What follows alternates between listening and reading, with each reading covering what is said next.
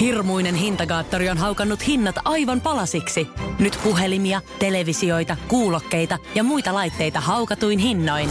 Niin kotiin kuin yrityksille. Elisan myymälöistä ja osoitteesta elisa.fi. Suomirokin aamu ja suoraan asiaan. Kuninkaallisfanit ovat hämmästelleet prinsessa Dianan yhdennäköisyyttä isoäitinsä Cynthia Spencerin kanssa, kertoo MTV Uutiset. Edesmenneen prinsessa Dianan veli Charles Spencer jako hiljattain sosiaalisessa mediassa otoksen sukulaisestaan, joka sai kuninkaallisfanit hieraisemaan silmiään. Spencer jakoi Instagram-tilillään hiilipiirustuksen sisarusten isoäidistä Cynthia Spenceristä, jolla on ollut hämmästyttävä yhdennäköisyys prinsessa Dianan kanssa. Useat kuninkaallisfanit ovat rientäneet kommentoimaan otosta todeten, että yhdennäköisyys Dianaan on kiistaton, kuten myös humanitaarisen työn perintö, jonka prinsessa selkeästi sai isoäidiltään. Suoraan asiaan, milloinkohan keltaisen lehdistön toimittajat ja näköjään kuninkaallisfanit oppivat ja lakkaavat hämmästelemästä, että ihmiset yleensä näyttävät ainakin vähän omilta vanhemmiltaan ja isovanhemmiltaan. Ja jos eivät näytä, niin sitten sitä ihmisen ulkonäköä kannattaa verrata vanhemman tai isovanhemman sijaan siihen klassiseen postimieheen. Silleen se vähän niin kuin toimii.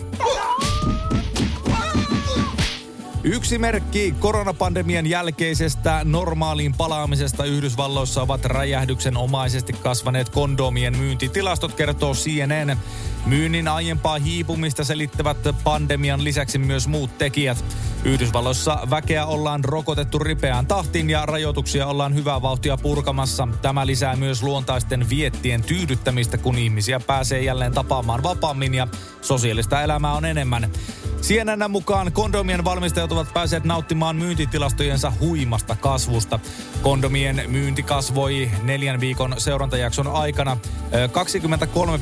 23,4 prosenttiyksikköä. Yhteensä kaikkien valmistajien kondomeja kaupattiin 37 miljoonan dollarin edestä maanlaajuisesti seurantajakson aikana. Suoraan asiaan, enpä muuten ole koskaan ajatellut, että niinhän se varmasti on, että paneminen ja sen määrä on yksi yhteiskunnan hyvinvoinnin tärkeimmistä ja parhaista mittareista. Mitä parempi fiilis jengillä kokonaisuudessaan on, niin sitä enemmän varmasti myös harrastetaan seksiä. Lappeenrannan asukkaat havahtuivat vappuyönä erikoiseen performanssiin, kun vapun aaton vaihtuessa vappupäiväksi kaupungin keskustan yllä kajahti karjalaisten laulu Flygelitorvella soitettuna, kertoo Ilta-Sanomat. Esitys ei kuitenkaan jäänyt yhteen kertaan, vaan Karjalan maakuntalaulu raikasi yössä alusta loppuun lukuisia kertoja yhteensä noin 50 minuutin ajan. Monella voisi tulla ensimmäisenä mieleen jokin teekkari jäynä, mutta sellaisesta ei tällä kertaa ollut kysymys. Sen sijaan syypää oli paljon tyylisempi tekninen vika. Lappeenrannan kaupungin tapahtumapalveluiden asiantuntija Teemu Myyryläisen mukaan laulun piti lähteä ajastettuna soimaan vasta vappupäivänä kahdeksalta illalla. Aiemmin tällä viikolla Turun tuomiokirkon kellot puolestaan soittivat läpi maanantain ja tiistain välisen yön. Maanantaina päivällä kellot soittivat tavanomaisesta poikkeavia välisoittoja, minkä vuoksi järjestelmä yritettiin sammuttaa. Tästä huolimatta kellot soivat läpi koko yön. Laitteiston sulake on irrotettu ja kellot soittivat tiistaina aamulla yhtäjaksoisesti tunnin ajan. Suoraan asiaan, jaahas, tästäkö se koneiden maihin nousu nyt sitten alkaa? Sen sijaan, että tekoäly valtaisi yhdysvaltalaiset ydinohjussiilot, niin se alkaa Turusta ja kirkon kelloista. Siellä se tekoäly soitteli klassista musiikkia yön läpi ja siirtyi sitten Lappeen rantaan. I'll be bah.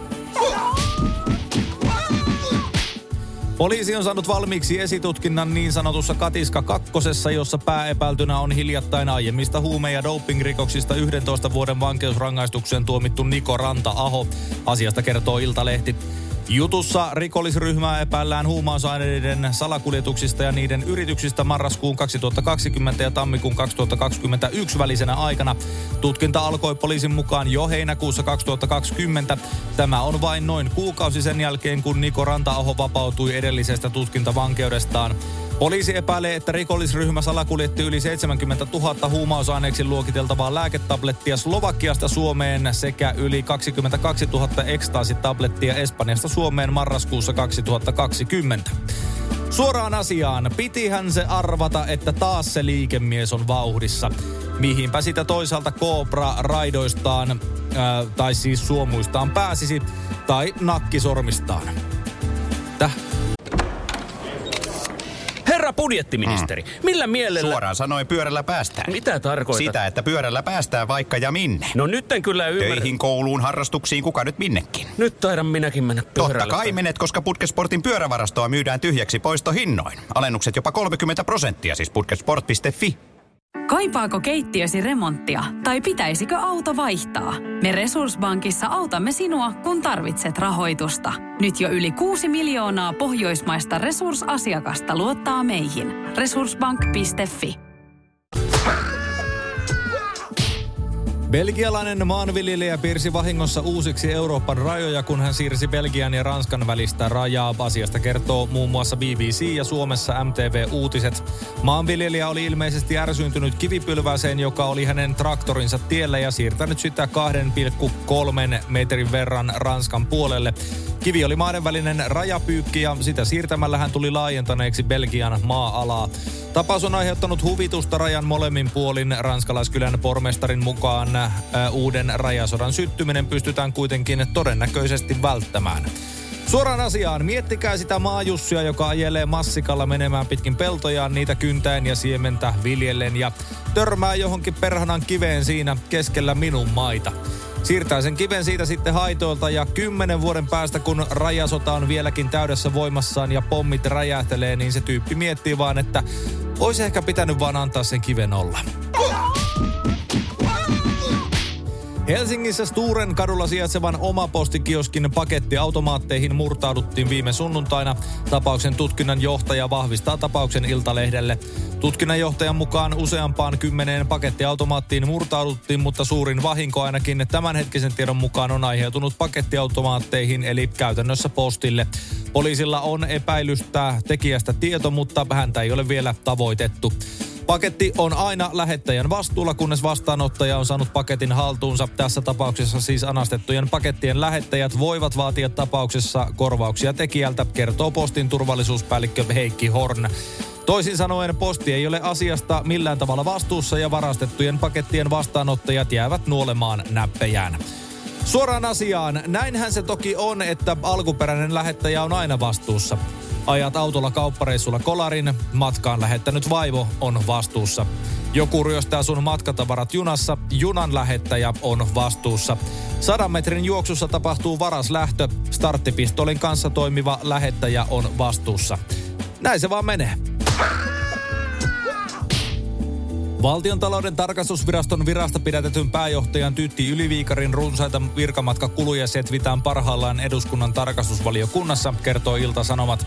VTV on panostanut Yliviikarin kaudella voimakkaasti kansainväliseen toimintaan ja virastossa on kyselty, mitä hyötyä matkustusrallista on ollut VTVn tarkastustoiminnalle. VTVn pääjohtajan sijainen Matti Okko myöntää kummastelleensa myös VTVn henkilöstölleen vuosina 2017-2018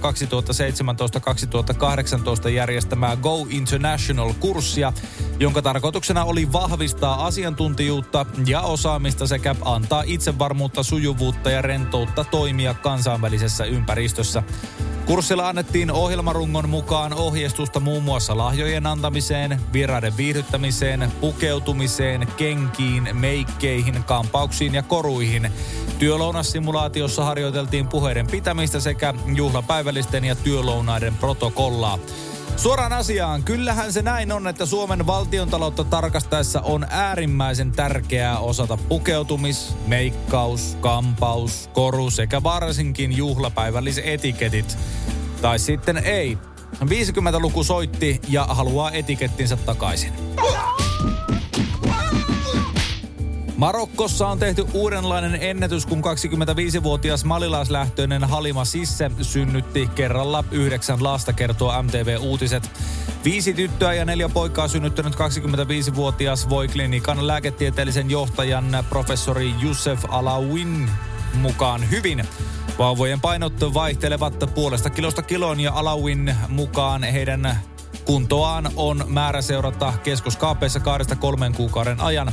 Lapset ovat alhaisten painojen vuoksi keskoskaapeissa, kertoo marokkolaisklinikka, jossa synnytys tapahtui. Kyseessä voi olla jopa uusi maailmanennätys. Edellinen ennätys on vuodelta 2009, jolloin yhdysvaltalainen Octomam nimellä tunnettu Nadia Suleman synnytti kerralla kahdeksan lasta. Hän oli tuolloin 33-vuotias. Suoraan asiaan. Suomerokin aamu onnittelee tuoretta äitiä elämän ihmeestä. Saamiemme tietojen mukaan myös klooniautoja valmistava autovalmistaja Clowner on ottanut sisseen yhteyttä selvittäkseen, että miten ihmeessä noin monta ihmistä saa mahdotettua niin pieneen tilaan. Myöhään keskiviikkoiltana moni pääkaupunkiseutulainen havahtui hyvin matalalla lentäviin helikoptereihin, kertoo MTV Uutiset. Torstai-aamuna Utin jääkärirykmentti vahvisti, että helikopteripataljoona osallistuu tällä viikolla merivartioston ja Helsingin poliisin yhteisiin harjoituksiin ja kyseiset helikopterit olivat osa sitä. Harjoituksen tiedotus kuitenkin ontui, joten helikoptereiden lennot tulivat alueen asukkaille yllätyksenä. Lentäjille annettiin lentokoulutusta, minkä vuoksi helikoptereita lensi illalla pääkaupunkiseudulla, kertoo esikuntapäällikkö Janne Sallila Putin jääkärirykmentistä. Myös MTV Uutiset yritti tavoittaa useita eri viranomaistahoja. Kommenttia pyydettiin muun muassa Rajavartiolaitokselta, Helsingin poliisilta ja puolustusvoimien tiedotuspäälliköltä, mutta kenelläkään ei ollut joko tietoa asiasta tai he eivät vahvistaneet, että helikopterit olivat osa harjoitusta. Sallilan mukaan harjoituksesta oli ilmoitettu etukäteen sosiaalisessa mediassa, mutta täytyy tästä itsekin ottaa vähän oppia ja jatkossa tiedottaa hieman kattavammin ja paremmin, jotta kansalaiset välttyisivät epätietoisuudelta. Suoraan asiaan. Suomirokin aamusaamien tietojen mukaan kyseessä ei ollut mikään puolustusvoimien harjoitus, vaan se oli Punavuoressa asuva Markku, joka veti menemään munasillaan helikopteria. Tärisee. Turun palloseura avasi kautensa jalkapallon ykkösessä keskiviikko-iltana. TPS pelasi VPSn kanssa 1-1 tasapelin Veritas stadionilla, jonne ei koronarajoitusten vuoksi saanut ottaa yleisöä. Yksi TPS-fani keksi kuitenkin nokkelan tavan nähdä suosikkijoukkueensa ottelun. Hän vuokrasi Nostin auton, jonka kori nousi 27 metrin saakka. Hän ajoi auton stadionin päätykatsomon takana olevalle parkkipaikalle ja nosti itsensä katsomon ylle seuraamaan peliä. Turkulaismies kertoo Iltasanomille tehneensä tempauksen kahdesta syystä. Hän halusi nähdä pelin ja ilmaista mielipiteensä urheilun tiukkoja koronarajoituksia vastaan. Miksei yleisö pääse edes rajoitetusti katsomaan pelejä, kun ravintolatkin ovat auki, hän perusteli. Suoraan asiaan. Mielenosoituksen syistä nyt ei sen enempää, mutta pistäkääpä tämä tapaus mieleen. Se on nimittäin niin, että tämän korkeammalla ei tepsiläistä tulla näkemään tämän kauden ykkösessä. Ei edes sarjataulukossa. Suomi Rokin aamuja keskelle köljä. Ja ehkä vähän siihen siivuunkin pikkasen. No, äkkiäkös tän voi erä olla? Tule sellaisena kuin olet, sellaiseen kotiin kuin se on. Kiilto. Aito koti vetää puoleensa.